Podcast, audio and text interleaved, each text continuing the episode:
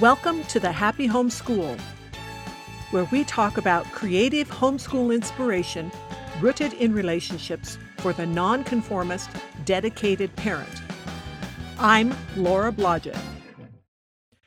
And my goal at the Happy Home School is to inspire and equip you to create a learning environment that makes home everyone's favorite place. You can always read more at thehappyhomeschool.com.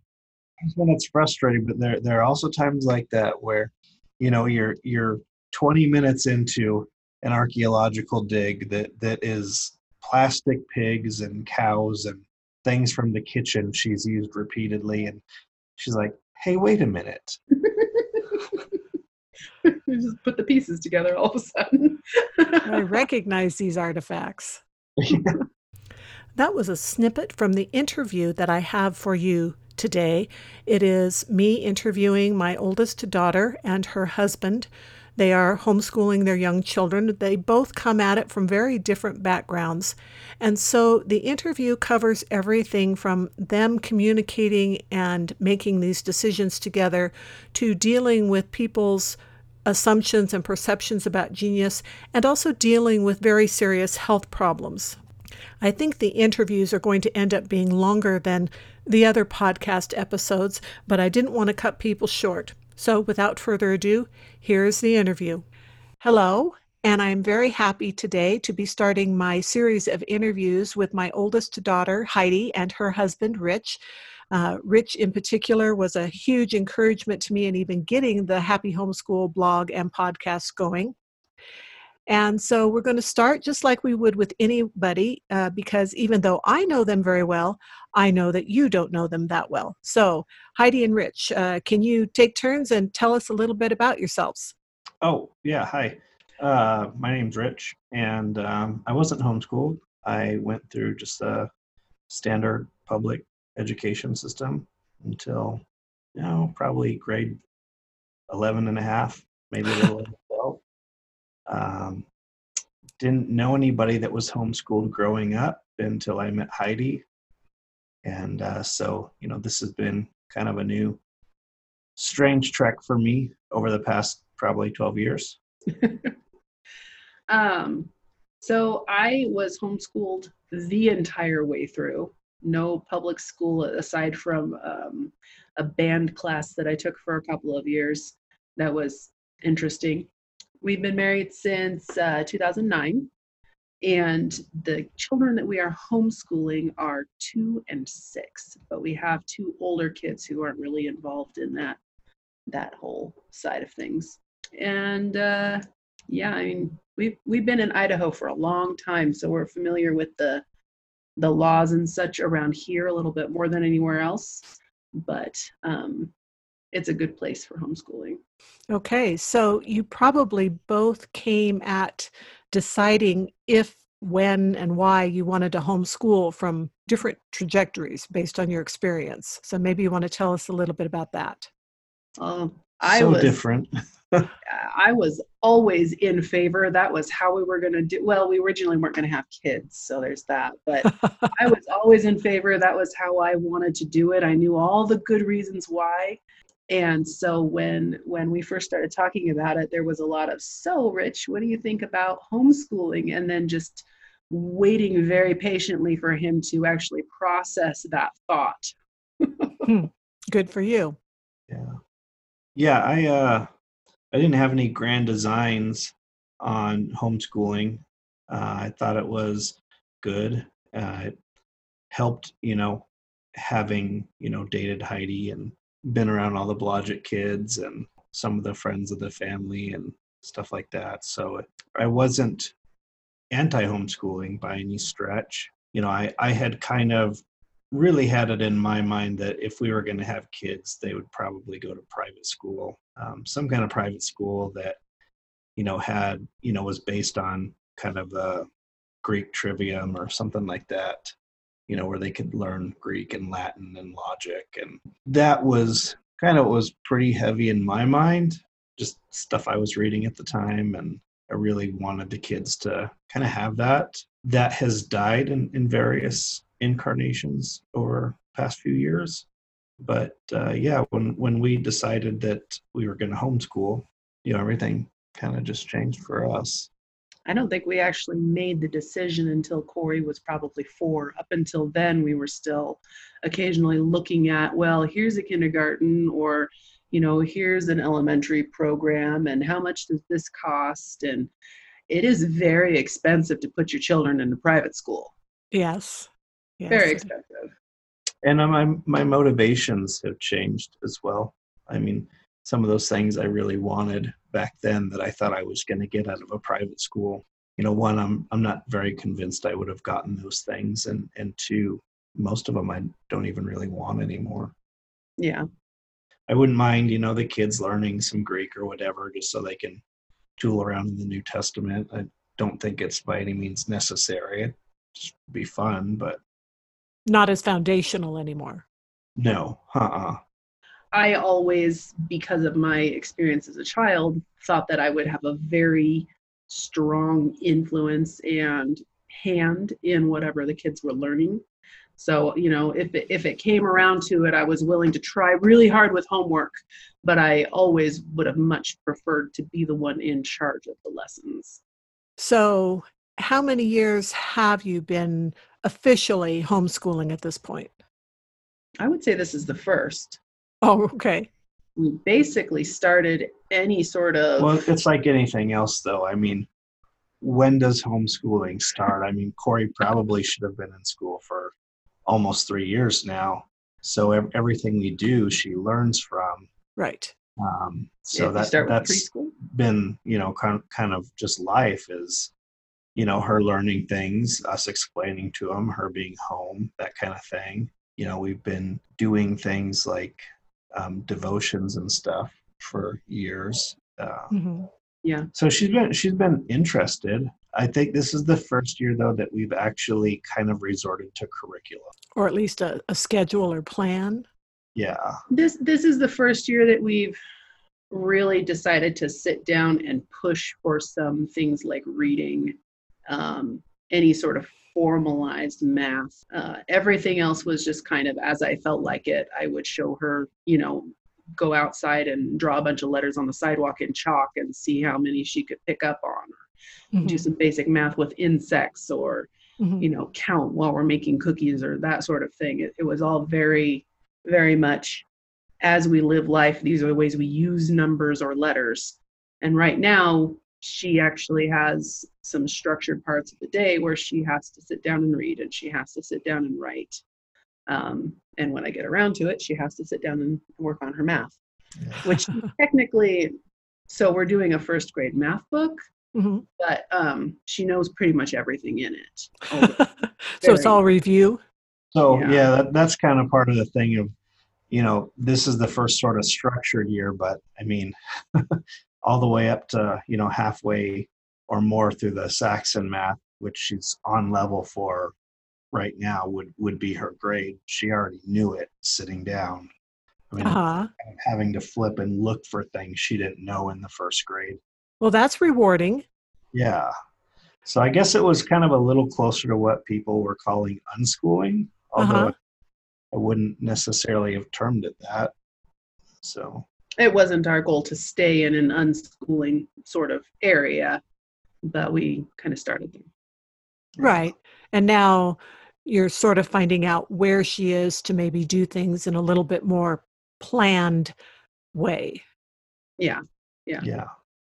Her birthday falls such that um, she would either be a very old first grader or a very young second first grader. grader, second grader, yeah, next year, um, because she's a month after the cutoff mm-hmm. for most school programs. Mm-hmm. So, kind of when we were originally looking at at preschool stuff, we were saying, okay, she's going to be three, she's going to be four, but it wasn't available to her for mm-hmm. another year um, in all those situations. And and I feel like you know, there's advantages and disadvantages to looking at at those ages she can do the first grade math, but um, you know, reading right now has been a little bit more of a challenge. And she is reading now, mm-hmm. but we spent probably five months of this year, four or five months of of this school year, quote unquote, with intensive practice to get her to where she is now. Mm-hmm. A lot of effort. Yeah. It seemed like the beginning of the year was a bit more strenuous as we were just trying to find a pace that worked and Mm-hmm. not not exhaust Corey and not exhaust Heidi.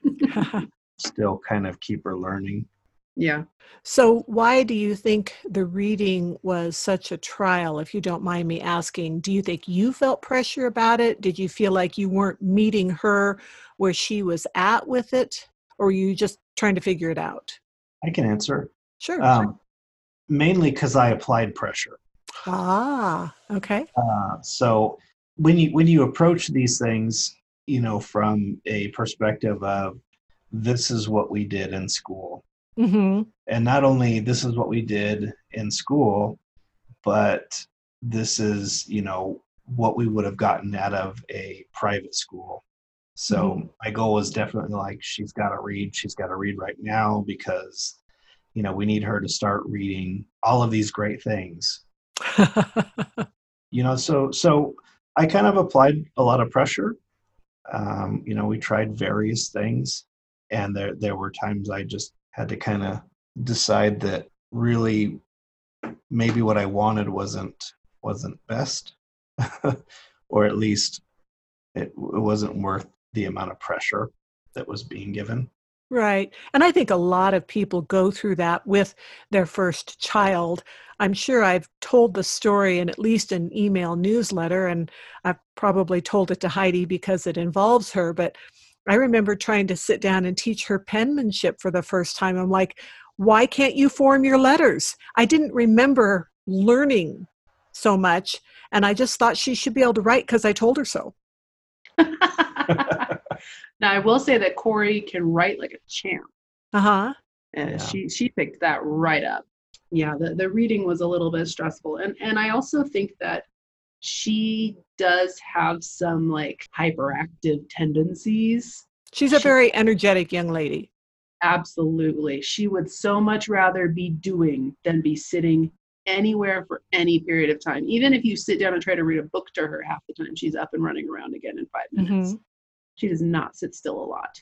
Mhm. And that is that is very much the opposite of me as a child, I would think. Yes. Um, so so there's a little bit of a, a culture clash in some aspects because I'm like, look, this is so interesting. This. And she's like, there are bugs outside waiting for me. right. But of course, you realize that one of your brothers was exactly like that, that he didn't hold still. Exactly. And, And, I, and that gave me some insight into okay, she needs to run around for a minute or or do something active and then we'll come back. right. Just a different need to be physical in different kids. As I approach her her studying now, I try to if at all possible, I try to give her a couple minutes between things hmm you know go do that go do this and and you know some days it works some days it doesn't but we try so we've kind of touched a little bit on your concerns, Rich, but um, the next question, maybe you want to talk more about it, both of you. You know, what were your biggest or some of your biggest concerns when you started this effort? I think for me, just you know, homeschooling wasn't super ideal. Um, like, you know, I I definitely had my own goals, and I had to basically come down to where I realized that you know, it, it, in the very beginning, it was like homeschool. Well, well, it's better than public school. Right. Not what I want, but it's what I'll settle for. It's what makes me happy. and um, then you know i as as the school year sort of well school year right yeah. Yeah. We know what you mean. it's summertime we're, we're still going i mean it, it's it's not like there is a school year for us but i guess i guess it as so things sort of kept going. I guess a big fear of mine is that she wasn't going to learn to read fast enough she wasn't going to learn math she wasn't going to be right off the bat where all the other kids that just go to school were. And- Supposedly were, if I can interject. yeah exactly. But, you know it, it's like and, and i've said this to heidi um, like you know first grade, this wasn't like a, a thing, you know, we, we got taught our letters and we got taught this and we got taught that and we were given readers and it just sort of worked. I, guess the, the thing that was nice about sort of that fear and, and it kind of led me into me actually feeling like homeschool wasn't a compromise, but it was, it was better than what I wanted. You know, Heidi and I, we kind of had this sort of mini argument about I wanted the reading and the writing and the math and um, you know she started every morning with the Bible and uh, you know of course that progressed into you know her reading her Bible for herself and that kind of thing. Uh, you know I, I told her well you know it, if she kind of poops out why don't you you know just have her read or something first do her phonics first. That was never really a thing for Heidi. She basically that w- that was not going to happen. And uh, I I got to watching some other things and realized that uh, you know this is kind of a responsibility of ours. I mean, what what separates homeschool, at least for me, from public school and and private school is that there are kids, right. and it's a tremendous opportunity it, it, it's not an opportunity it's it's a responsibility to disciple your kids at home mm-hmm. Mm-hmm. and once i kind of realized that i cared more about who my kids were going to sort of turn out as rather than how much greek and latin i could shove down their throats uh, i got way more comfortable with the whole thing so pretty much of... all my worries i guess back to the question you know the uh-huh. you know knowledge and and that sort of thing all of that sort of just went out the window. And then you know with me without me even you know interjecting it and probably because i didn't interject it it just started happening. The, the rest of it just came together. Uh-huh. I think that um you know there there are people who have had a lot of personal success within the public schools process. So, like for example, Rich, when they started to teach him how to read, he just did it. Right. Um, we know other people who went through several grades without actually knowing how to read and had to get one on one help way later because they were not able to keep up with that. And one of the things that I feel like for Corey, um, she has this mental wall where if something's hard, she just doesn't try. Mm-hmm. She's capable of, at this point in her life, taking that first bite to eat the elephant. She doesn't grasp that. And we've tried over and over to explain it to her, but unless we're right there helping her, she doesn't. And, and so I think there's a distinct disadvantage for certain personalities in at least certain subjects mm-hmm. when you put them in that kind of a cookie cutter program. Um, and that's even aside from the responsibility to develop your child's moral character. Mm-hmm. Right. So, seeing what their weaknesses are and being able to address that individually in ways that they would not get addressed in an institutional system, at least probably not soon, and probably not before there were a lot of other frustrations. Yeah, I mean, it, I, I never felt like throughout my entire life to this point that if I hadn't learned something during those first 12 grades, I couldn't just go figure it out right now. Mm-hmm. You know, I have a lot of personal confidence in my ability to go and fill any gaps I might have. And I felt like that basically since graduating high school. I never felt like, oh no, my teacher didn't tell me, you know, about the Mesozoic era. What am I going to do if that question? and so I feel like there's this burden on parents that their kid has to learn this right here and this right here and this right here but in reality you got to teach them to read at some point. Right. You got to teach them some basic math at some point how to write at some point. And different kids will learn some of these things at their own speed but the goal is to turn them into productive responsible adults who can figure out things they need to figure out. Right. Well, obviously, as a mother, to hear you say that, I'm like, you go, girl. yeah, and, and and as as Christians, our primary goal being to turn them into Christ followers who glorify God in their everyday lives, aside from the academic side of things. If you don't have that time in in the day with your kids where they're understanding that this is important mm-hmm. you're allowing them to get their level of importance from other places and then you're coming along later oh by the way here's a little side dish of you know you better read your bible every day or i'll be in, i'll be mad. Mm-hmm. it's not the same. Right.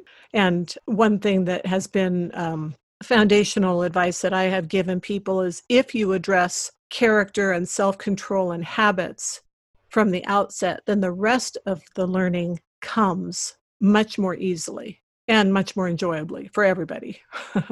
And, and, there's there's a point to the learning.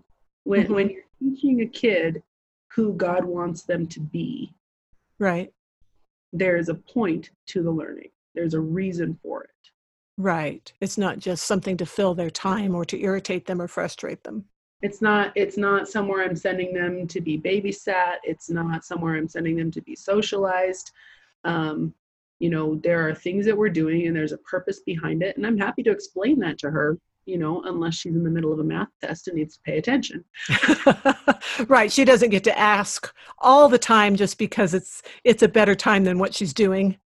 Oh yeah. No, she she's a definite expert at uh, so this is a very deep question I would like to ask you right now while I'm supposed to be doing this other thing.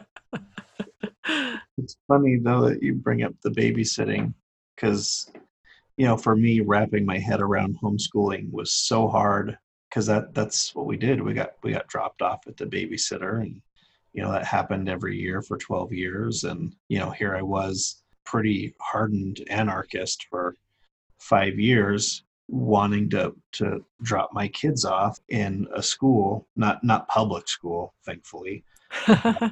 still wanting to drop them off somewhere else Mm-hmm. And, you know, I don't care where you drop them off. I don't care how much they politically align with you or philosophically align with you or something like that. They're not going to they're not going to line up everywhere and and really they can't. Mm-hmm. You know, your your responsibility uh, to to teach your children how to live it is just that it, it's your responsibility and I, I came across two verses that were pretty instrumental to me that that kind of took homeschooling out of the hey this is this is pretty good or you know this is probably something we should be doing too. This is something that you know at, at the risk of sounding dogmatic this is something everybody should be doing. Okay. Uh, you know and and one of those is uh, deuteronomy 6 6 through 7 and these words that i command you today shall be on your heart you shall teach them diligently to your children, and shall talk of them when you sit in your house, and when you walk by the way, and when you lie down, and when you rise. And that that was a responsibility, you know, the Jews they had for their kids was to teach them, you know, God's law, how to live. And, you know, just to have the, you know, the New Testament side of things, which this one kind of really sort of just turned me around was Luke uh, 639 and 40. He also told them a parable. Can a blind man lead a blind man? Will they not both fall into a pit? Which to me is like public school right there, you know. have blind people just leading your kids. But this part is great. A disciple is not above his teacher, but everyone, when he is fully trained, will be like his teacher. And so as we started to well, at least as, as I started to kind of think, what do I want Corey to be like? What do I want her to value? Mm-hmm. Those obviously were were very important to me. Those verses were eye opening. They they took homeschool from this is good or this is the ideal to this is our responsibility. Yeah, the idea of it is something that requires a more constant engagement, a really living with someone, both the Deuteronomy and, and the Luke passages, and that the people you spend your time with i mean that's kind of a a, a proverb even even among the, you know the average person if they don't know the biblical part but you know the people you hang out with are the ones you become like. Oh yeah sure. Yeah i mean if, if you want to have any chance of passing your culture onto your children instead of the, the state authorized culture or the lord of the flies culture uh-huh. you need to be actually spending time with them Right. Yeah, and and that would go, you know, for for any culture, I would say. I mean, obviously, if you have values that you'd like to instill into your kids, you know, they're not going to get them from someone else. Right. So you've kind of answered all the questions in the middle here as we've had this conversation. Let's just go to talking about have there been any particularly enjoyable results or moments for you in this short time, maybe three, maybe one year that you've been doing this? Um, on the side of of just things that I'm really appreciative of would be this idea that uh, she's starting to value reading on her own, and she's starting to pick up chapter books. Mm-hmm. So I do have her read to me from the Bible every day. That is that's the only daily reading out loud she does at this point. Mm-hmm. Um, we do have some other books we're trying to work through. She's currently reading Charlotte's Web out loud to us, but it, it hasn't been something we've been able to do on a daily basis, partly just because we've been sick over the last couple of weeks. But she, in her in her bed at night, she wants to read, and she gets upset if the reading time isn't available to her, and that's that's really precious to me because reading was always a huge part of my childhood. Right. Um, and I wanted her to develop that love of reading, that curiosity about books. And I, of course, I want her to do it in a safe environment. So I've gone through her books to make sure they're all okay. Uh-huh. Um, but I was worried, and I knew that reading wasn't necessarily just snap your fingers for me. It, it took a lot of effort on your part to teach me that no, I didn't know what things were because I didn't know how to read yet, and you did. um, but I I felt like there were some traumatic moments in trying to get her to focus and learn how to read where we're like, no, you have to sit down, you have to do this. And she would say, I hate this, I don't want to. Um, and so there's always that little bit of concern you have that once you get past that barrier, they're not going to find any enjoyment in it. It's right. going to be a chore every time you want them to read something. Um, and that's that's thankfully not where she is. She is interested. I would say that the whole story, as you've laid it out about um, the different attitudes and the progression of attitudes towards teaching her that in spite of you guys also coming to agreement about approaches and all of that that she's come out okay in it because you still have her best interest in mind and you're working with her definitely we we made it pretty clear to her that we value her progress and even when she's not interested i think that helps mm-hmm. um, I I was a little on the side of unexpected things. You know, we've I've worked with her on numbers and counting and some basic addition and we play a lot of board games, that sort of thing. I was not expecting her to have completely surpassed a first grade math book. um, and and we're using the Saxon math first grade book. So it's not just math. They build a lot of things into there. And so it's been really useful as far as the calendar and the days of the week. She didn't really have a concept of the passage of time on a mm-hmm. daily or monthly or yearly basis. And so I've really liked that part of it. But when we get to the point of like, what's this number? Can you count to a 100 or, you know, some basic addition stuff? It's so easy for her. And I love that. Yeah, that's it, encouraging. It makes it, it makes it something that she feels like math is an adventure. What Good. project are we going to do? How is this going to be exciting and colorful? Instead of, I don't understand what you're talking about. Uh huh. And I think that's a balance of she already knew so much and the approach that they're taking in the book. What about you? Anything particularly unexpected or enjoyable? Her insights frequently just kind of amaze me you know sometimes you'll be you'll be talking to her thinking that you know she's not getting anything out of this and a lot of times she's not but there are other times where you know sometimes she's not even doesn't even seem to be paying attention and i'll ask her about it and she'll not only recall everything i was talking about or what we were just reading but she'll she'll sum it up and articulate it back in her own words and then ask an intelligent question about it. Just knowing her, you know, just even six, seven months ago, I had no idea that that, that kind of stuff would happen so fast. Mm-hmm. And I think that, you know, if, if I could to kind of look at the questions here of six, seven, and eight and kind Sure. of meld them together, you know, what'd you have done if you had started earlier? Um, what would you do differently? And how did your approach to homeschooling mature? And I think all of that for me was just chilling out Mm-hmm. honest that just that it comes having this understanding that things don't have to necessarily be done a certain way Right. you know you're learning how to deal with with your child and and their unique needs and they're learning your expectations of them and you know at, at some point you sort of get past that courting phase you know stuff just starts to work out Mhm. Yeah. that's just been really neat for me just watching that I feel like it was about maybe two, you started reading to her every night.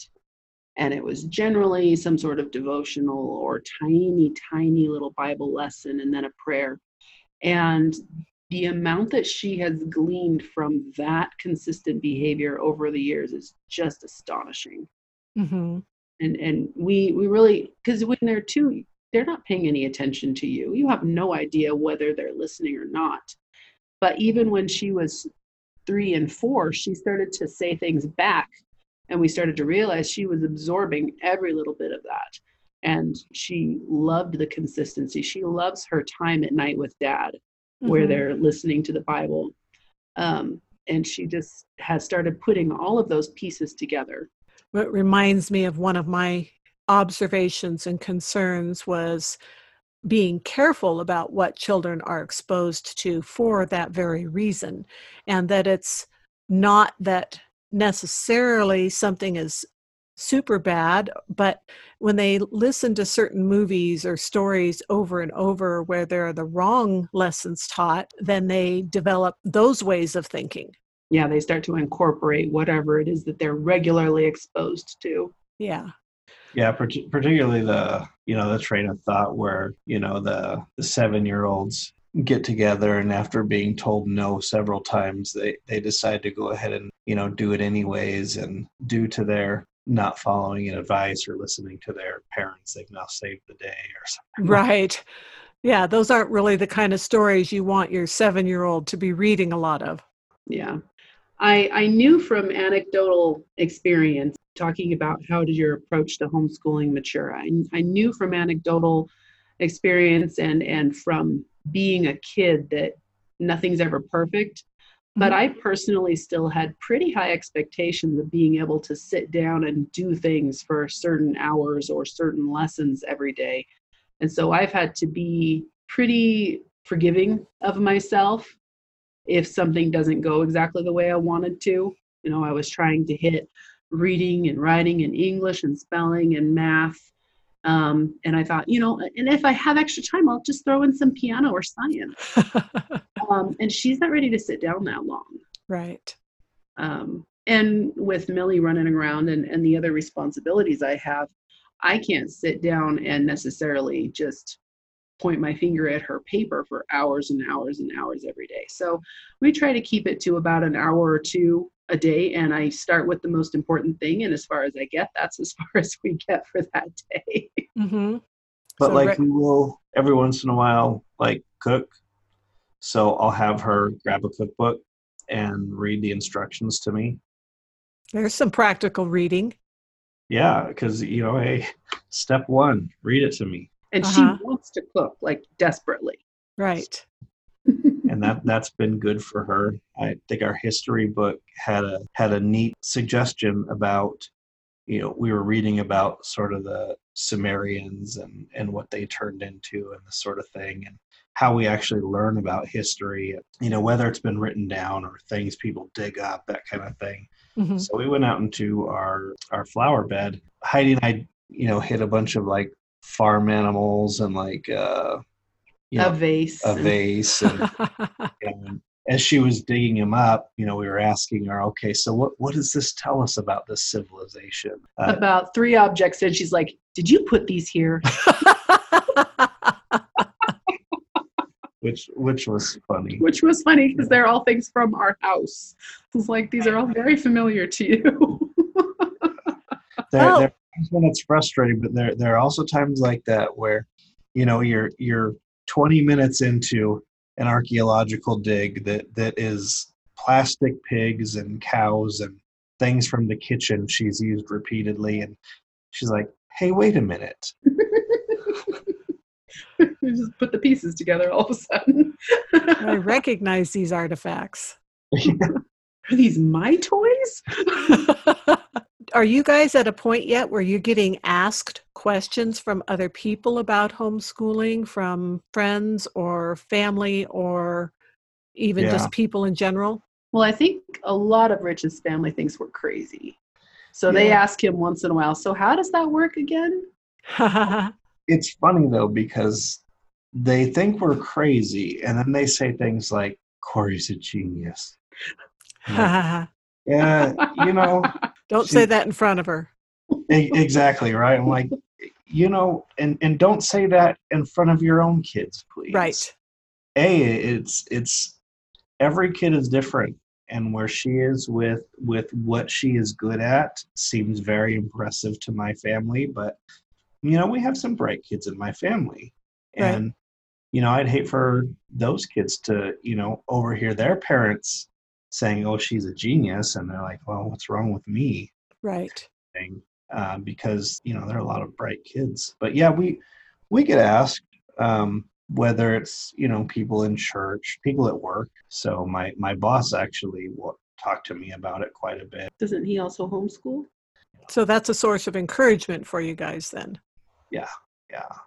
Nice. i would say that probably like like as far as our church goes i think it's something like 95% of the people that go there that have kids are homeschooled wow so it's it's neat in that there's questions being asked both ways. Mm-hmm. Yeah, I'm I'm about two years ahead of one of the other mothers, and so when she asks stuff, I get to I get to sound like I know what I'm doing. the other thing that that comes up though for me personally, I don't I don't know how much outside observers are looking at it or not, is that Corey has been articulate since she was two very articulate. Yes, she has. Complete thoughts. She will have a conversation with you.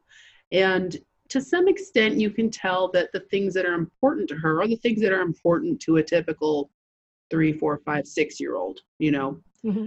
Um, Millie is not articulate. And she, she's how old? It, she's two. She's two and uh, almost three. She'll be three very soon. And at that age, Corey was speaking in complete sentences. Exactly.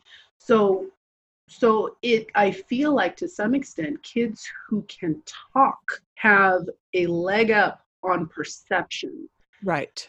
Because there are things that Millie knows that I know she knows that nobody else in the entire world will know about for a while. Say them clearly. Right. You know, like um she's got her colors down. She knows a lot of letters and she is constantly telling me two of this, two of that, two of the other thing. Right. You know, I want both.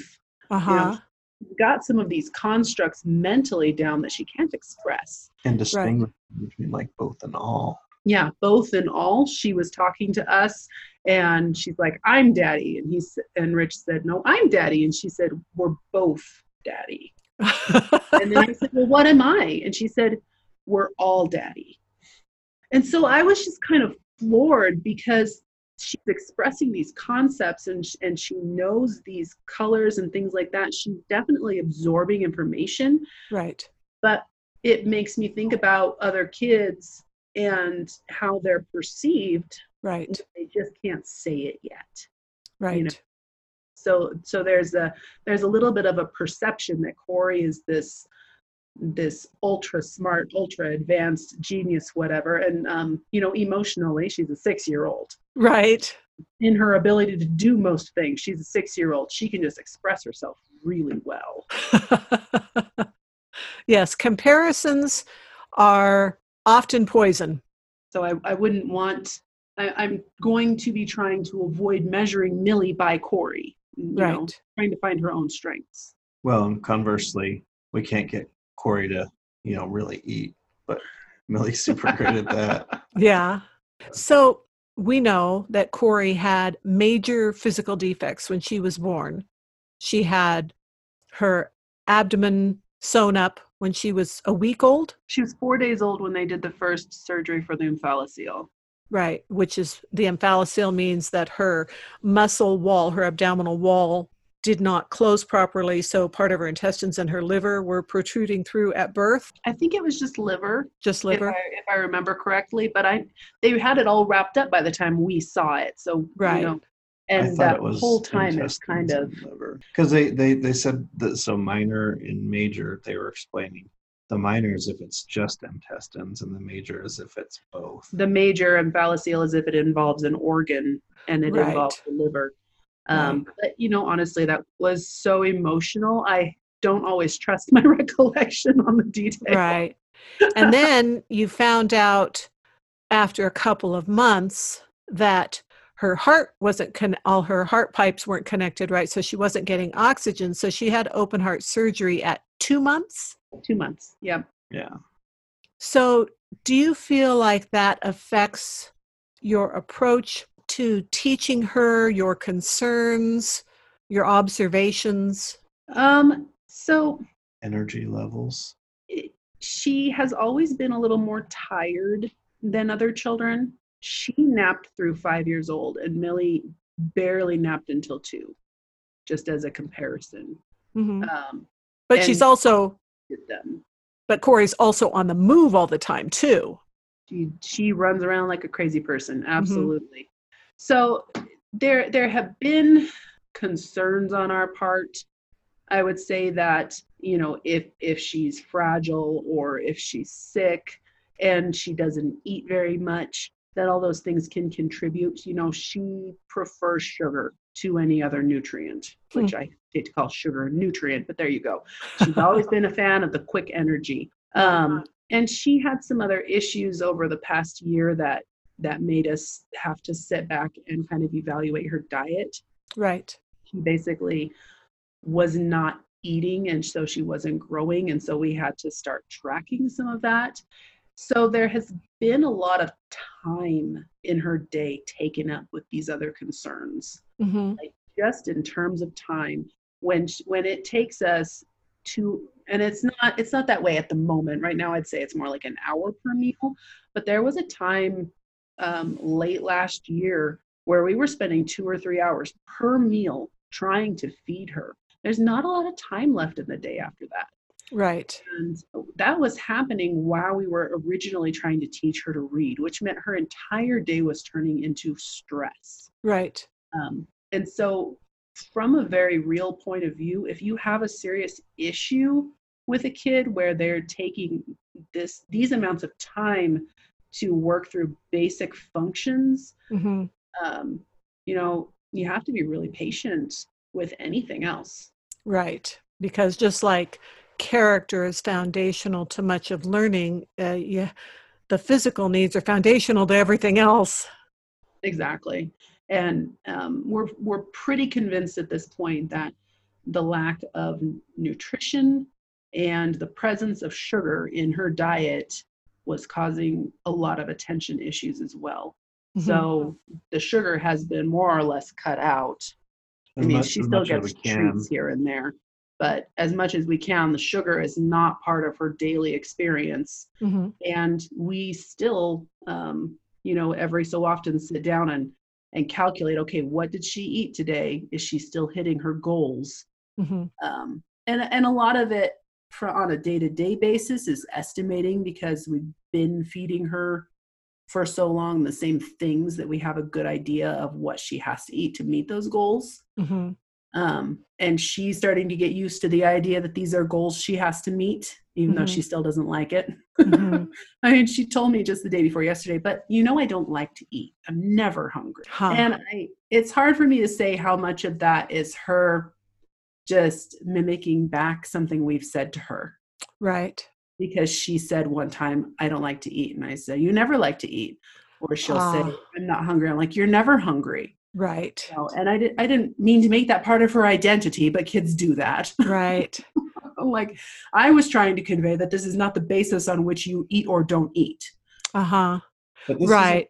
example of of why the homeschooling uh, for us. I mean, an, another reason why it works so well because who's going to do that for your kid? You know, right. who's going to say kids falling off the charts, and you know we need to make sure that we're hitting uh, macro and calorie just to get some food in her and mm-hmm. who's going to spend that time and who's going to back off of some of the requisite learning stuff just just to make that happen and and feel that out. Right. It's it's it's a good positive. Well is there anything else that you would like to throw in here or anything you would like to ask me? Of course you guys can ask me anything you want all the time so there's nothing special. What do you uh i love curriculums. Like i think that was one of the ways that heidi got me engaged was just to have me looking and, and doing research and stuff like that. What's your thought on on curriculums? I mean do you like them are, are you a person who you know more likes to come up with your own sort of curriculum? Do you look for things or did you look for things? I think that the attitude toward curriculum is most important.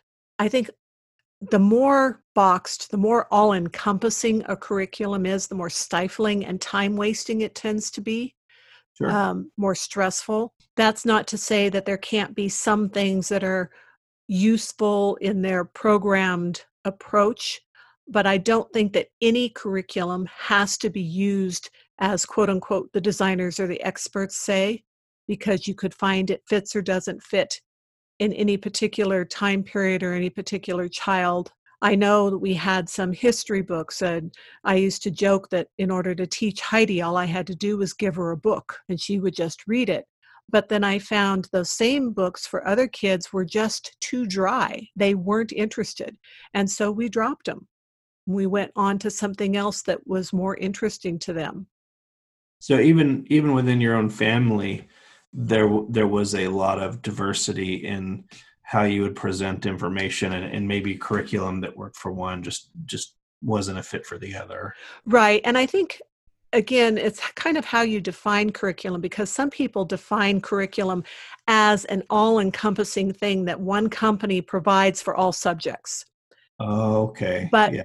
some people talk you don't so, okay. Yeah and some people think about it's it's whatever you use to teach your kids it's any kind of programmed thing and i did find different resources for different things um, that we wanted to approach that helped to lead us through those things but always keeping in mind being flexible for what seemed to come up anything from it's not working well with a child to oh hey we're moving to taiwan in two months what shall we do there because that presented some unique opportunities for those kids that Heidi never had.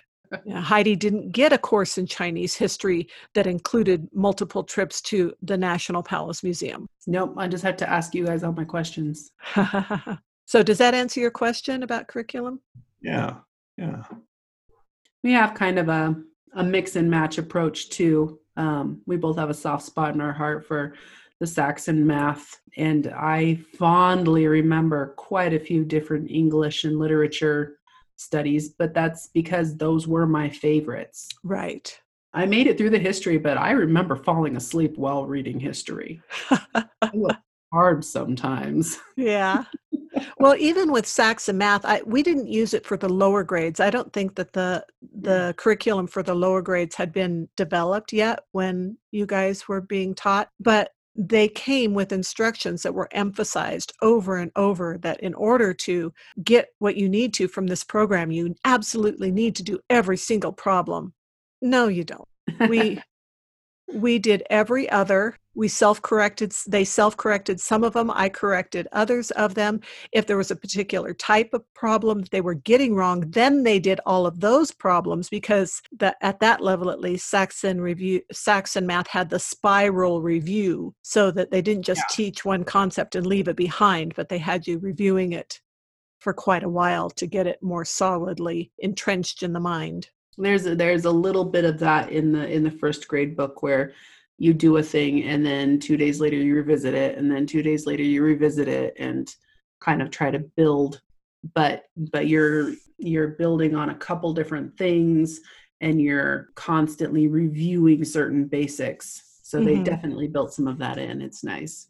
Yeah and they they actually added some aspects of weather and natural science which corey just finds fascinating. We got oh, to cut apples open and count the seeds that sort of thing. So making math more practical making it something they can relate to instead of a dry subject. Yeah.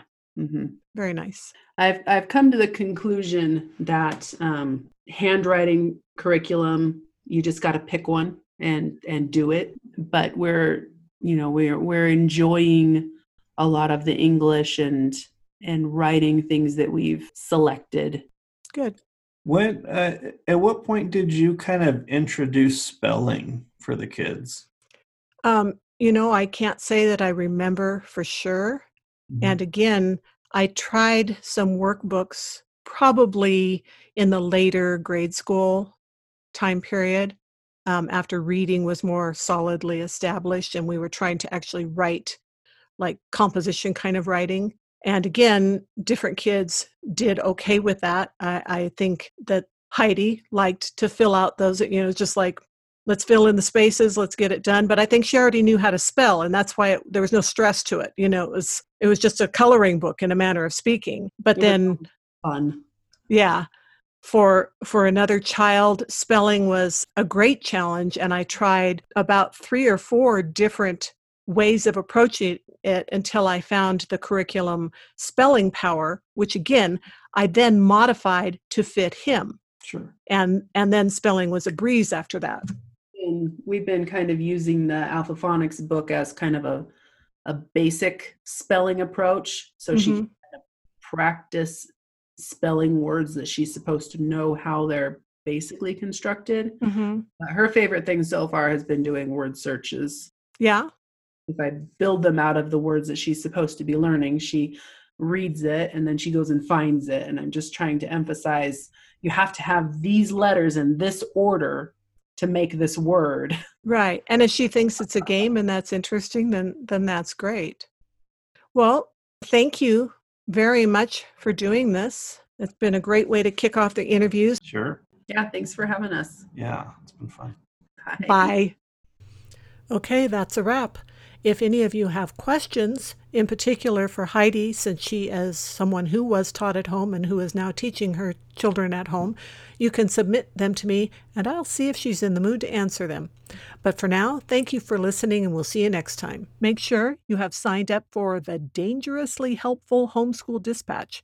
When you do, you will receive my best 25 homeschool tips. Now go out there and have fun creating a fantastic homeschooling experience for you and your children.